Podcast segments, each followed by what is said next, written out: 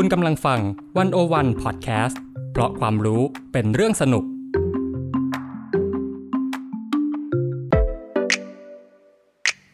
One O One In Focus เจาะไฮไลท์เด่น เศรษฐกิจสังคมการเมืองทั้งไทยและเทศโดยกองบรรณาธิการ The One O One dot world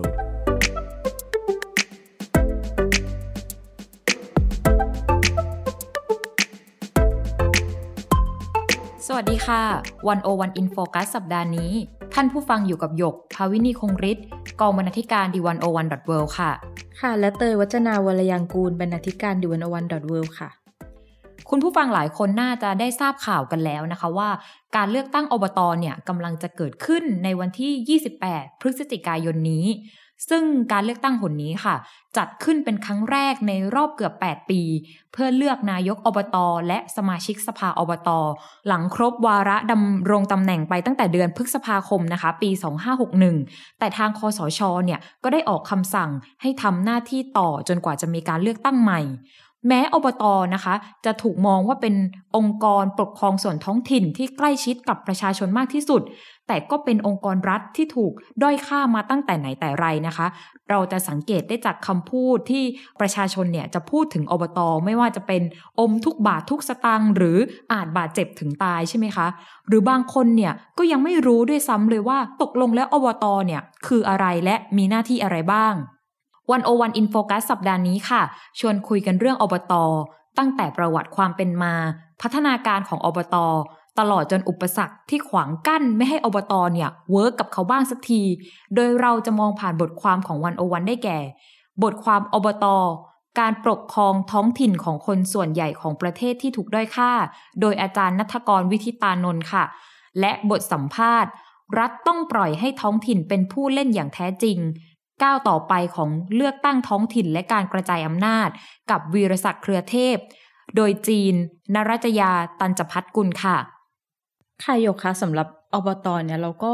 คุ้นเคยกันมานานเนอะแต่เอาจริง ๆ แล้วอบตเนี่ยมันเริ่มต้นตั้งแต่เมื่อไหร่คะค่ะพี่เตยสำหรับประวัติความเป็นมาของอบตใช่ไหมคะ อาจารย์นัทกรก็ได้เล่าอย่างนี้ค่ะว่า องค์การบริหารส่วนตำบล หรือที่เราเรียกกันจนติดปากว่าอบตเนี่ย ไม่ใช่การปกครองท้องถิ่นรูปแบบใหม่หลังสุดของไทยนะคะ แต่ว่าถือกำเนิดมาตั้งแต่ปี 2499 ในช่วงปลายของจอมพลปพิบูลสงคราม แต่ด้วยจอมพลปเนี่ยต้องสิ้นสุดอำนาจลง เมื่อถูกจอมพลสฤษดิ์เนี่ยรัฐประหารเสียก่อนอบตที่ก่อตั้งขึ้นในช่วงเวลาดังกล่าวเนี่ยก็เลยมีเพียงแค่ 59 แห่งทั่วประเทศเท่านั้น ต่อมาในสมัยของจอมพลถนอมกิติขจรเนี่ยหลังได้ทำการรัฐประหารตนเองแล้ว เมื่อปี 2515 ใช่ไหมคะ ก็ได้มีประกาศจากคณะปฏิวัติออกมายุบเลิกอบตให้เหลือเพียงสภาตำบลเฉยๆ ซึ่งไม่ได้เป็นทั้งนิติบุคคล แล้วก็ไม่ได้มีฐานะเป็นราชการส่วนท้องถิ่น แล้วก็ยึดโครงสร้างการบริหารเนี่ยแบบคณะกรรมการเหมือนสุขาพิบาลในขณะนั้น ที่ไม่ได้แยกฝ่ายสภากับฝ่ายบริหารจากกัน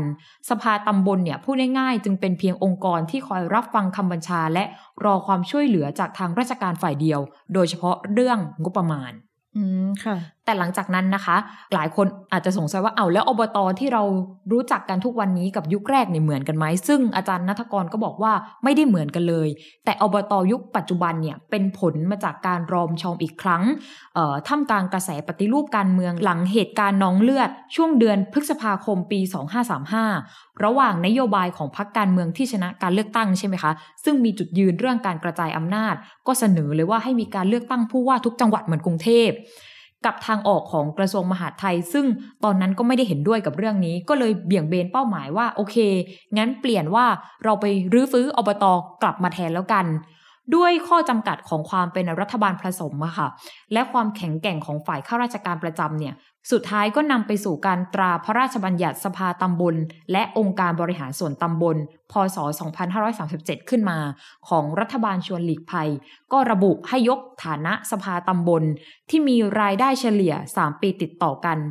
150,000 บาทขึ้นไปเนี่ยเป็นอบต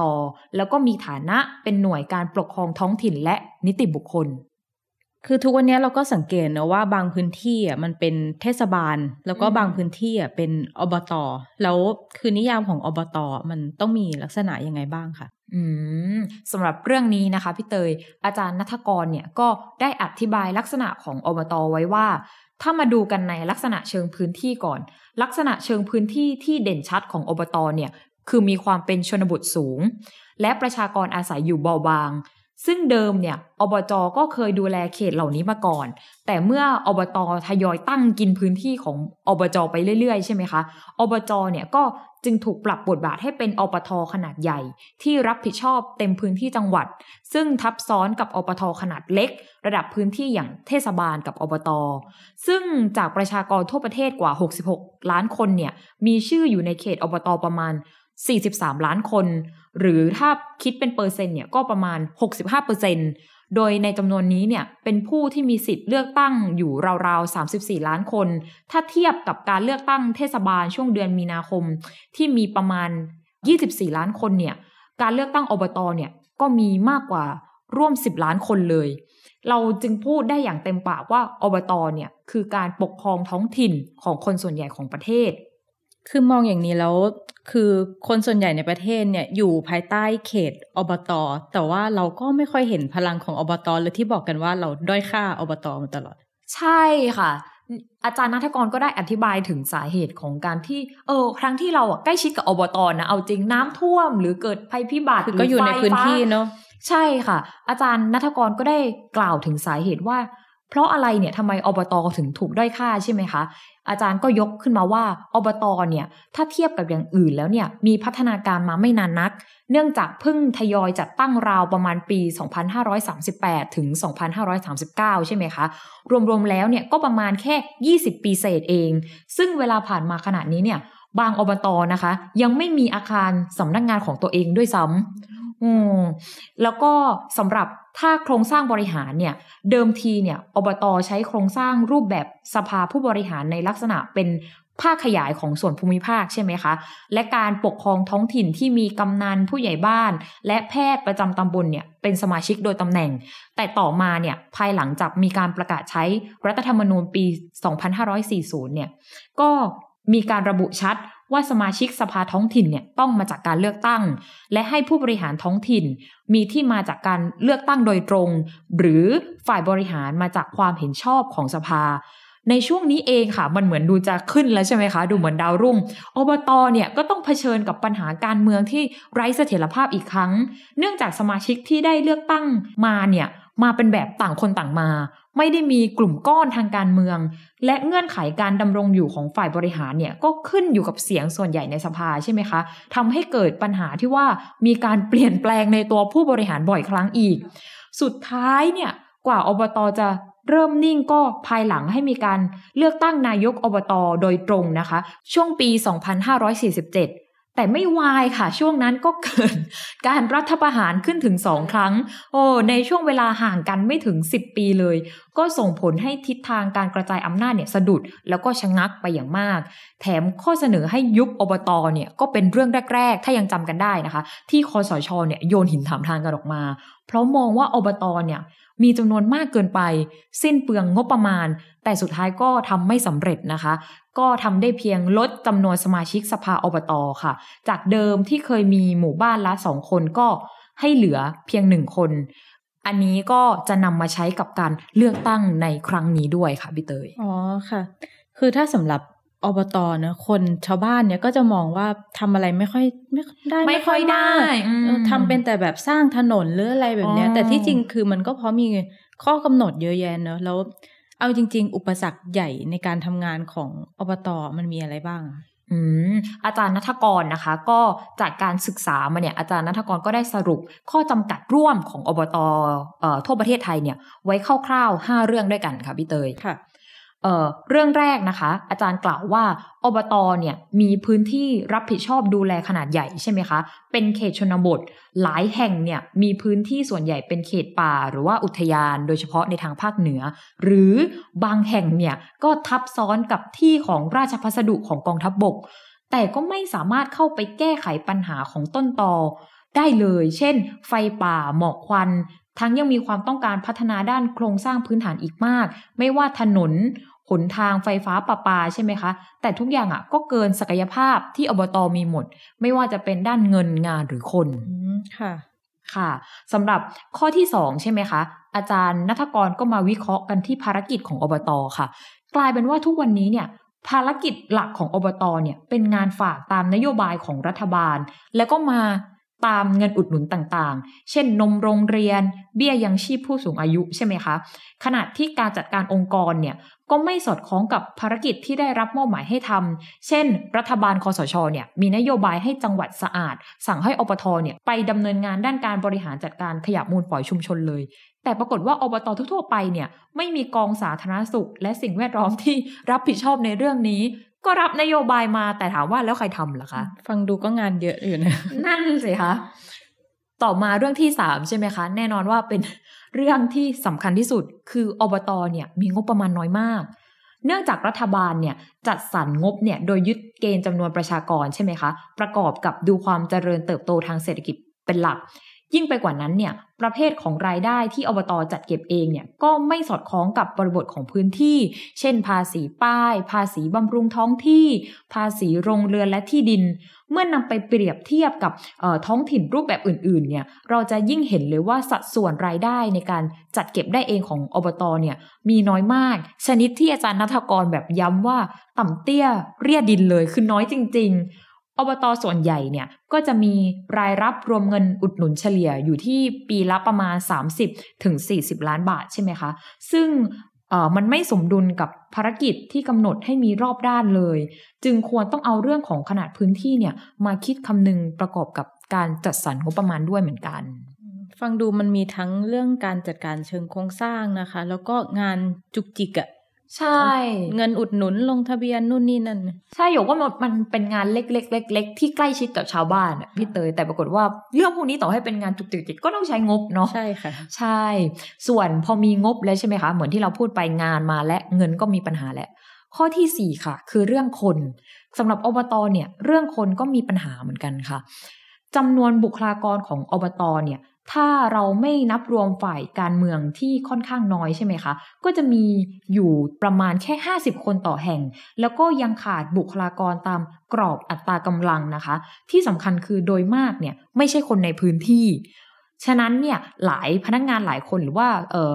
สมาชิกสภาอบตหลายคนเนี่ยก็เลยต้องย้ายกลับไปภูมิลำเนาเดิม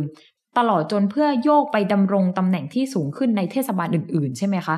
เราจึงเห็นอบตบางส่วนเนี่ยที่ลอง ปลัดเนี่ยยังต้องรักษาการราชการแทนปลัดอยู่เรื่อยๆ โดยเฉพาะในบริบทปัจจุบันใช่ไหมคะพี่เตยที่ปัญหาเรื่องโรคระบาดอย่างโควิด -19 เนี่ย ทวีความสำคัญมากขึ้นเรื่อยๆ แน่นอนว่าเราก็ต้องการนักวิชาการที่ส่งเสริมสุขภาพ นักวิชาการสาธารณสุข นักวิชาการสิ่งแวดล้อมอะไรอย่างเงี้ยมันมีความจำเป็นมากๆตอนนี้ แต่ทุกวันนี้เนี่ยอบตโดยส่วนใหญ่ก็ไม่มีตำแหน่งเหล่านี้แต่อย่างใด กลายเป็นว่างานมาแล้วแต่คนไม่มี ฟังดูขาดแคลนทุกด้านเลย ฟังดูน่ากลัวเหมือนกันนะยกว่า สุดท้ายข้อที่ 5 ใช่ไหมคะ อาจารย์นัทกรก็ได้วิเคราะห์ว่าอบตเนี่ยดำรงอยู่ได้ด้วยการพึ่งพาหน่วยงานอื่นสูงมาก โดยเฉพาะจากอบจ ในด้านโครงการหรือกิจกรรมต่าง โดยเฉพาะโครงสร้างพื้นฐานสำคัญอย่างถนน ซึ่งก็จำเป็นต้องมีเครือข่ายทางการเมืองที่เชื่อมโยงกันใช่ไหมคะ ขณะเดียวกันเนี่ยก็ถูกกำกับดูแลอย่างใกล้ชิดโดยส่วนภูมิภาค และโดนควบคุมตรวจสอบโดยเข้มงวดจากองค์กรอิสระ ไม่ว่าจะเป็นสตงงหรือว่าปปช ก็จะขาดอิสระในความเป็นตัวของตัวเอง เช่นเดียวกับที่เราเคยเห็นกรณีข่าวดังใช่ไหมคะ ที่ว่าฉีดยาป้องกันพิษสุนัขบ้าอย่างเงี้ยแต่สุดท้ายก็โดนตรวจสอบ แต่ถึงจะเต็มไปด้วยข้อจำกัดยังไงนะคะ ก็มีอบตอหลายที่เนี่ยที่จะพยายามไต่เพดานให้เห็น เช่น อบตอแม่ทาค่ะอำเภอแม่ออนจังหวัดเชียงใหม่ ก็ได้ผลักดันข้อบัญญัติการจัดการป่าชุมชนตำบลแม่ทา พศ 2550 ออกมา ซึ่งสุดท้ายเรื่องก็ต้องผ่านนายอำเภอนะคะ ซึ่งการผลักดันข้อบัญญัติครั้งนี้เนี่ยก็หลังจากที่ร่างของพรบป่าชุมชนที่เข้าชื่อโดยประชาชนเนี่ยไม่ได้รับการตอบสนองจากสภาระดับชาติ แต่ขนาดเดียวกันนะคะมีด้านดีแล้วก็มีด้านที่ยังต้องพัฒนากันนะคะ อบตบางส่วนเนี่ย ก็ถูกเฝ้าจับตามองเรื่องการทุจริตคอร์รัปชัน เช่น อันนี้คดีดังค่ะพี่เตย อบตราชาเทวะอำเภอบางพลีนะคะ เสากินนรีใช่ค่ะ จังหวัดสมุทรปราการ กรณีก่อสร้างเสาไฟฟ้ากินนรีเนี่ย ก็เรื่องนี้ก็สุดท้ายก็บานปลายใช่ไหมคะ ไปสู่การที่คณะกรรมการปปชเนี่ยมีมติชี้มูล ความผิดนายกอบตฐานทุจริตนะคะ ก็เรื่องนี้ก็เป็นอีกเรื่องหนึ่งที่เออ มีให้เห็นกันว่าอบตก็มีสองด้านเนาะ ค่ะ แต่ว่าคือเราก็เห็นนะคือปัญหาทุจริตอะมันก็มีอยู่เยอะซึ่งมันก็ต้องอยู่ที่การตรวจสอบนะซึ่งที่จริงอะอย่างสตงก็ตรวจสอบแบบละเอียดยิบ แล้วก็อบตเนี่ยกลัวโดนเอาผิด ก็เลยไม่ทำอะไรใช่คือทำทำตามนโยบายแบบเดิมที่เคยทำมา เพราะว่ากลัวโดนเอาผิดนี่แหละ ใช่ แบบบางเรื่องที่ควรให้อำนาจอะ ก็ไม่ให้แล้วอย่างจะค่เห็นได้อย่างที่อบตแม่ทาที่ยกอืมยกขึ้นมาเนาะว่า พอทำอะไรขึ้นมาแล้วอะมันก็ไม่ประสบผลสำเร็จเพราะมันไม่ได้มีอำนาจจริงอืมใช่ค่ะ ทั้งที่จริงอบตอะก็ใกล้ชิดกับประชาชนที่สุดนะคะ หมายถึงว่ารู้ความเป็นไปแบบ real-time อะพูดง่ายๆ ใช่ค่ะ แล้วสำหรับการเลือกตั้งในปีเนี้ยซึ่งก็เป็นครั้งแรกในรอบ8ปีเนอะอาจารย์นัตกรเขามีข้อสังเกตอะไรไหมว่า ในการเลือกตั้งครั้งนี้เราควรต้องดูอะไรเป็นสำคัญค่ะ อาจารย์นัทกรได้พูดไว้อย่างนี้ค่ะพี่เตย อาจารย์ก็พูดนะคะว่า การว่างเว้นการเลือกตั้งไปนาน8-9ปีของอบตเนี่ย ก็ทำให้ประชาชนในชนบทเนาะเสียโอกาสการพัฒนา สภาวะที่ปราศจากการแข่งขันเนี่ยก็ทำให้นักการเมืองอบตเนี่ยถูกผนวกเข้าเป็นส่วนหนึ่งของกลไกรัฐราชการยิ่งขึ้น การเลือกตั้งอบตครั้งใหญ่ที่สุดคราวนี้เนี่ยจึงเป็นการพิสูจน์ตัวเองอีกครั้ง และเป็นครั้งสำคัญด้วยของคนอบตเพราะยังไม่เคยมีครั้งไหนเลยที่อบตเนี่ยได้เลือกตั้งพร้อมกันทุกประเทศเหมือนครั้งนี้ใช่ไหมคะนอกจากนี้เนี่ยอาจารย์นัทกรก็ได้ให้ความเห็นทิ้งท้ายไว้ว่า เหมือนที่บรรดาผู้สมัครต่างรู้กันว่า จุดชี้ขาดสำคัญในการเลือกตั้งอบตเนี่ยก็อยู่ที่ความเป็นญาติพี่น้อง รู้จักคุ้นเคยกันมากกว่า ปัจจัยอื่น ๆ ใช่ไหมคะ ดังนั้นวิธีการที่นิยมใช้หาเสียงจึงไม่เหมือนออที่เราเคยเห็นจากการเลือกตั้งอบจหรือเทศบาล แต่อาจารย์ก็คงยังยืนยันไม่ได้นะคะว่าข้อสังเกตนี้เนี่ยจะใช้อธิบายพฤติกรรมการเลือกตั้งอบตได้ทั้งหมดไหม เพราะก็ย่อมไม่มีใครรู้เรื่องท้องถิ่นดีเท่ากับคนในท้องถิ่นนั้นๆ ก็เป็นเรื่องที่เราจะต้องมาจับตาดูกันต่อค่ะว่าหลังผลการเลือกตั้งอบตประกาศออกมาเนี่ย ทิศทางน่าจะเห็นชัดมากขึ้นว่าอบตไทยจะไปอย่างไรต่อ ค่ะก็น่ารอชมนะคะว่าหลังการเลือกตั้งนี้จะออกมาเป็นรูปแบบไหน เพราะว่ามันก็ไม่ได้เลือกตั้งกันมานานแล้วนะคะ ก็จะมีการเปลี่ยนตัวผู้เล่นแล้วก็ใช่ค่ะเรื่องเรื่องกฎที่เขาบอกว่าจะมีการลดจำนวนคนลงนะคะ ใช่ค่ะ แล้วหลังจากที่โยงเนี่ยได้หยิบบทความของอาจารย์นัตกรมาแล้วก็เห็นแล้วนะว่า คืออบตมันก็มีข้อจำกัด เยอะมาก ซึ่งเรื่องเนี้ยมันอยู่ที่เรื่องการกระจายอำนาจซึ่งก็คุยกันมานานแล้วนะคะ เราก็เลยหยิบบทสัมภาษณ์ชิ้นหนึ่งมา เพื่อพูดคุยกันเรื่องนี้ชื่อบทสัมภาษณ์ว่ารัฐต้องปล่อยให้ท้องถิ่นเป็นผู้เล่นอย่างแท้จริง ก้าวต่อไปของเลือกตั้งท้องถิ่น และการกระจายอำนาจกับวิรศักดิ์เครือเทพ ซึ่งสัมภาษณ์ โดยนรัชยาตันจพัฒกุลนะคะ ที่จริงบทสัมภาษณ์ชิ้นเนี้ยเป็นการสัมภาษณ์เมื่อปีที่แล้วนะตอนมีเลือกตั้งอบจแต่ว่าอืมเราจะหยิบขึ้นมาเรื่องที่อาจารย์วิรศักดิ์เครือเทพเนี่ยพูดถึงเรื่องการกระจายอำนาจ ซึ่งอาจารย์วิรศักดิ์เป็นอาจารย์อยู่ที่ภาควิชารัฐประศาสนศาสตร์คณะรัฐศาสตร์จุฬานะคะ ค่ะพี่เตยคะ งั้นอาจจะเริ่มจากอย่างนี้เลยค่ะ เรื่องกระจายอำนาจเนี่ย เราพูดกันมานานแล้ว พูดกันพูดกันมาทุกยุคทุกสมัย ได้ยินตั้งแต่เด็ก ได้ยินตั้งแต่เด็ก จริง ๆ แล้วทุกวันนี้เนี่ยอะไรคืออุปสรรคสำคัญในเรื่องของการกระจายอำนาจ คือถ้าพูดถึงอุปสรรคที่ที่มองเห็นนะคะ อาจารย์วิรศักดิ์เนี่ยก็ยกเรื่องกฎหมายขึ้นมา เพราะว่ากฎหมายที่เกี่ยวกับการกระจายอำนาจของไทยอะคือ ไม่ได้ให้อิสระกับท้องถิ่น แล้วก็ไม่ทันสมัยเอาซะเลย คือกฎหมายมันจะมีกฎหมายหลัก เกี่ยวกับเรื่องการกระจายอำนาจนะคะ มีอยู่ 3 กลุ่ม กลุ่มแรกเนี่ยคือกฎหมายกระจายอำนาจ ซึ่งก็จะมีอยู่ในพรบกำหนดแผนและขั้นตอนการกระจายอำนาจ พศ 2542 กลุ่มที่ 2 คือกฎหมายจัดตั้งองค์กรส่วนท้องถิ่นแต่ละประเภทนะคะ แล้วก็กลุ่มที่3เนี่ยคือกฎหมายเฉพาะประเด็นที่ให้อำนาจอบจหรือว่าส่วนท้องถิ่นอื่น ๆ ไว้อย่าง กฎหมายว่าด้วยสาธารณาสุขหรือสิ่งแวดล้อม ซึ่งก็ มันจะมีส่วนที่ระบุในกฎหมายนั้นนะคะ ว่าอบจหรืออบตเนี่ยมีอำนาจหรือไม่มีอำนาจทำงานอะไรเกี่ยวกับเรื่องนี้ค่ะ ซึ่งกฎหมายทั้ง 3 กลุ่มที่ว่ามาเนี่ยมันล้าสมัยทั้งหมด เพราะว่าฐานคิดเรื่องกฎหมายบ้านเราอะมันเป็นลักษณะแบบหลักกฎหมายมหาชน คือ ถ้ากฎหมายไม่ได้ระบุไว้อะก็ไม่มีอำนาจ คือจะมีอำนาจตามแค่ที่กฎหมายอะบอกไว้เท่านั้น ฐานคิดแบบนี้มันก็ตามมาด้วยการ ตีความกฎหมายแบบแคบๆเนาะตามตัวอักษร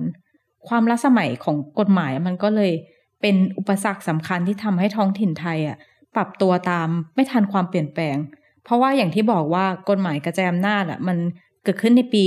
2540 ใช่ไหมค่ะ แล้วก็กฎหมายจัดตั้งองค์กรบริหารการปกครองส่วนท้องถิ่นเนี่ย มันมีปี 42 คือถ้าจะตีความ ตามตัวกฎหมายตามตามตัวอักษรที่เขียนไว้ในนั้นน่ะคำถามคือแบบมันผ่านมา20กว่าปีแล้วเนาะแล้วตอนนั้นน่ะมันมันไม่ได้มีเรื่องการจัดการโควิด หรือว่าสมาร์ทซิตี้อะไรพวกเนี้ยแล้วคือเราจะทำยังไงอะโอ้ก็น่าคิดนะค่ะ อืมแล้วอย่างนี้ค่ะพี่เตย ถ้าเราจะแก้กฎหมายท้องถิ่นให้ทันสมัยเนี่ย เราควรเริ่มต้นที่ตรงไหน แล้วก็เริ่มต้นอย่างไรดี ค่ะ มันก็จะมีแบบวิธีง่าย ๆนะคะ ซึ่งอาจารย์วิรศักดิ์เนี่ยยกตัวอย่างขึ้นมา ถ้าเรามองว่าเนี่ยกฎหมายการกระจายอำนาจเนี่ยมันแข็งทื่อ แล้วมันก็ไล่ตามความเปลี่ยนแปลงไม่ทัน แต่ว่าอาจารย์มองว่ารัฐบาลเนี่ยสามารถใช้กระบวนการบริหารจัดการหรือว่าเป็นแบบวิธีการทางการเมืองที่เอื้อให้ท้องถิ่นเนี่ยเดินหน้านโยบายที่นำไปสู่การพัฒนาได้ง่ายขึ้น เช่นว่ารัฐบาลเนี่ยอาจจะออกมติคอรมอให้ อองค์กรนั้นนะมีอำนาจทำอะไรบางอย่างที่ไม่ได้ระบุไว้ในกฎหมาย หรือว่าถ้ากลัวว่าการออกมติคอรมอเนี่ยมันจะผูกมัดก็อาจจะเป็นการสนับสนุนงบประมาณแทนได้ หรือว่านอกจากนี้นะคะ มันก็อาจจะมีวิธีที่ผ่อนปลนกว่าก็คือ ให้รัฐบาลเนี่ยส่งสัญญาณผ่านสตงที่ทำหน้าที่ตรวจสอบท้องถิ่นเนี่ยว่าให้ผ่อนการตีความขอบเขตอำนาจหน้าที่ของส่วนท้องถิ่นลงได้ไหมแทนที่จะแบบตีความตามที่กฎหมาย ระบุไว้แบบตรงตามทุกตัวอักษรเลยก็ไปตีความดูเจตนาของกฎหมายแทนค่ะ อืม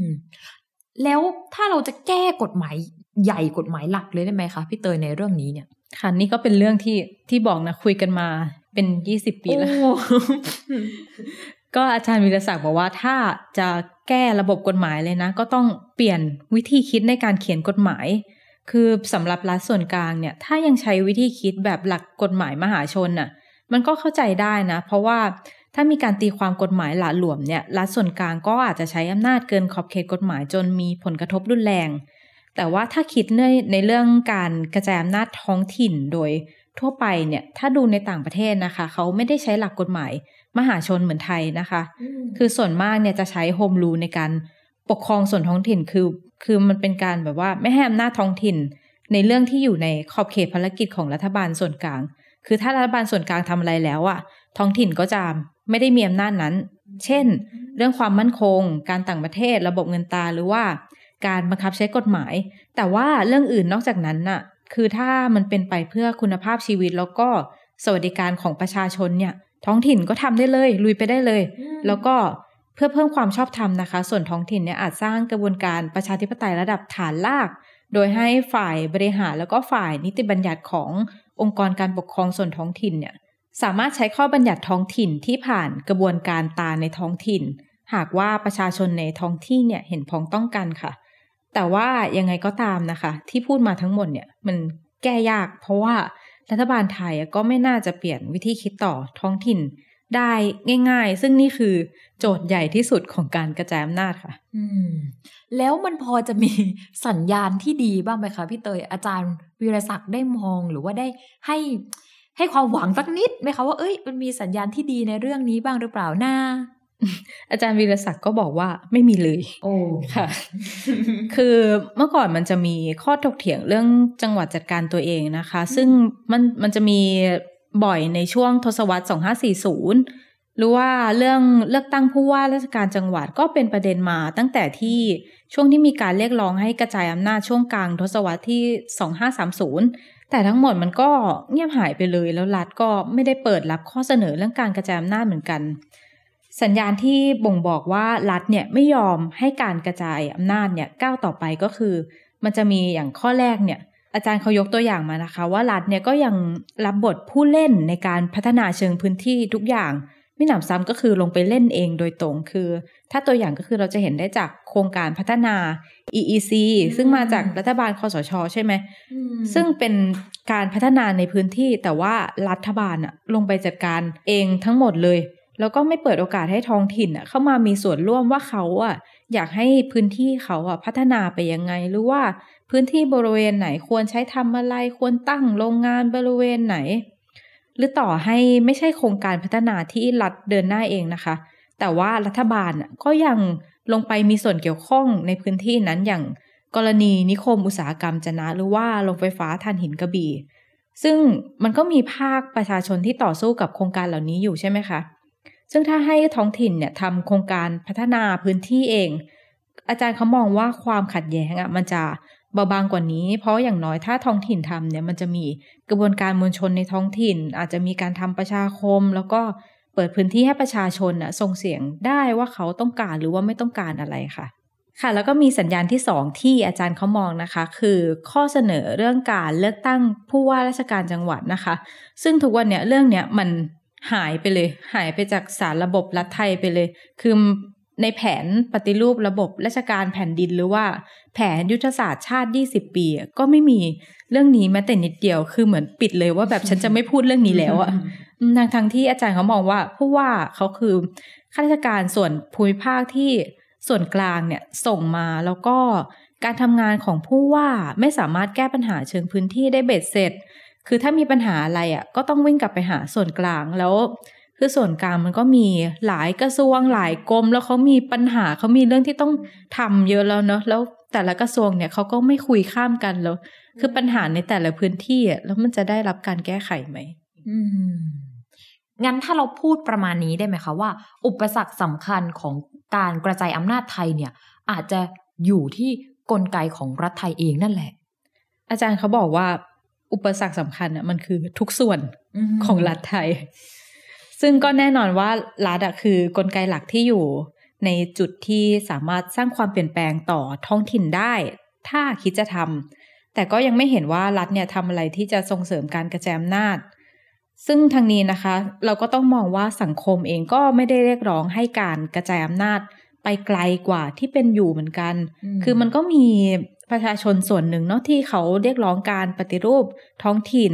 แต่ก็ยังไม่ใช่คนส่วนใหญ่ของสังคม เราก็เลยต้องกลับมาตั้งคำถามไปถึงสังคมด้วยเหมือนกันว่า เราพอใจกับท้องถิ่นที่มีอำนาจแค่นี้หรือเปล่าแล้วก็อาจารย์เขาชวนคิดต่อนะคะ ถ้ามองด้วยมุมมองแบบรัฐศาสตร์เนี่ย กลุ่มทุนเองก็อาจจะไม่ต้องการให้มีการปฏิรูปท้องถิ่นเช่นกัน เพราะว่าหากกลุ่มทุนเนี่ยได้รับผลประโยชน์จากนโยบายของรัฐ การที่ต้องไปตกลงดีลกับรัฐฝ่ายเดียวอะมัน จบลงง่ายกว่าการที่จะต้องไปดีลทีละจังหวัดไปดีลตรงนู้นตรงนี้ คือถ้ามีการปฏิรูปกระจายอำนาจ แล้วก็ให้ท้องถิ่นเป็นผู้จัดการนโยบายพัฒนาพื้นที่ในจังหวัดของตนเองเนี่ยมันก็จะเกิดเงื่อนไขการเจรจาในแต่ละพื้นที่มันก็ไม่เหมือนกันการดีลอะพื้นที่หนึ่งอาจจะสำเร็จใช่ไหมแต่อีกพื้นที่อะไม่สำเร็จ กลุ่มทุนเขาก็ไม่ได้เรียกร้องให้มีการปฏิรูปเช่นกัน เพราะฉะนั้นแม้จะไม่ใช่อุปสรรคต่อท้องถิ่นโดยตรง แต่ว่ากลุ่มทุนเนี่ยก็อาจจะมีส่วนหนุนเสริมให้รัฐส่วนกลางเข้มแข็งขึ้นมันก็ทั้งเรื่องเงินทั้งเรื่องอำนาจเนาะพี่เตย เอาจริงคือ ไม่ได้มีปัจจัยไหนที่จะส่งเสริมให้การกระจายอำนาจเกิดขึ้นได้ง่าย ๆ เลยขนาดว่าที่เราบอกว่าเรื่องนี้คุยกันมา คุยกันมานานมาก เราได้ยินกันตั้งแต่เราเป็นเด็กเนาะไม่เกิดอะไรขึ้นเลย หรือว่าแบบการเลือกตั้งผู้ว่าที่แบบเออ เราก็คิดกันว่า เอ๊ะ มันก็มีชอยนี้นะ แต่ว่าคือรัฐอะปิดประตูตายเลย ไม่ใช่สิ่งที่เขาต้องการ ใช่ใช่ค่ะ วันนี้นะคะก็เรียกได้ว่าได้ทำความรู้จัก แล้วก็ทำความเข้าใจอบตอกันอย่างรอบด้าน แล้วก็อย่าลืมนะคะ คุณผู้ฟังกับการเลือกตั้งอบตอครั้งแรกในรอบ 8 ปีค่ะ วันอาทิตย์ที่ 28 พฤศจิกายนนี้ก็ออกไปใช้สิทธิ์ ใช้เสียงเลือกตั้งของพวกเรากันนะคะ ไม่แน่นะคะว่ารอบนี้เนี่ยอาจจะเป็น จุดเริ่มต้นของการกระจายอำนาจกันอีกครั้งที่ทำให้ประเด็นนี้เนี่ยกลับมาเป็นที่สนใจนะคะ ถ้าเกิดมีการออกไปใช้สิทธิ์ใช้เสียงเลือกตั้งกันเยอะ และถ้าคุณผู้ฟังคนไหนนะคะ อยากตามประเด็นเรื่องอบตต่อ ในวันอังคารหน้าค่ะ เวลาหนึ่งทุ่มครึ่ง ทางวันอวันเนี่ย ได้ชวนอาจารย์นัทกรวิทิตานนท์มาตัวเป็นๆเลย วิเคราะห์ศึกเลือกตั้งอบต ในรายการวันโอวันวันออนวันนะคะ จะมาเจาะลึกเกมการเมืองไทย หลังการเลือกตั้งอบต ถ้าคุณผู้ฟังคนไหนอยากฟังประเด็นนี้ต่อนะคะ ก็อย่าลืมติดตามชมกันได้ค่ะ และนี่คือรายการ 101 in focus นะคะ คุณผู้ฟังสามารถอ่านผลงานที่เกี่ยวข้องได้ที่เว็บไซต์ d101.world และสามารถติดตาม 101 in focus ได้ทุกสัปดาห์ค่ะ ทาง d101.world เช่นกัน สำหรับวันนี้หยก ภาวินีคงฤทธิ์ ค่ะ เตยวัจนาวรยังกูลค่ะ ค่ะ พวกเราก็ขอลากันไปก่อนนะคะ สวัสดีค่ะ สวัสดีค่ะ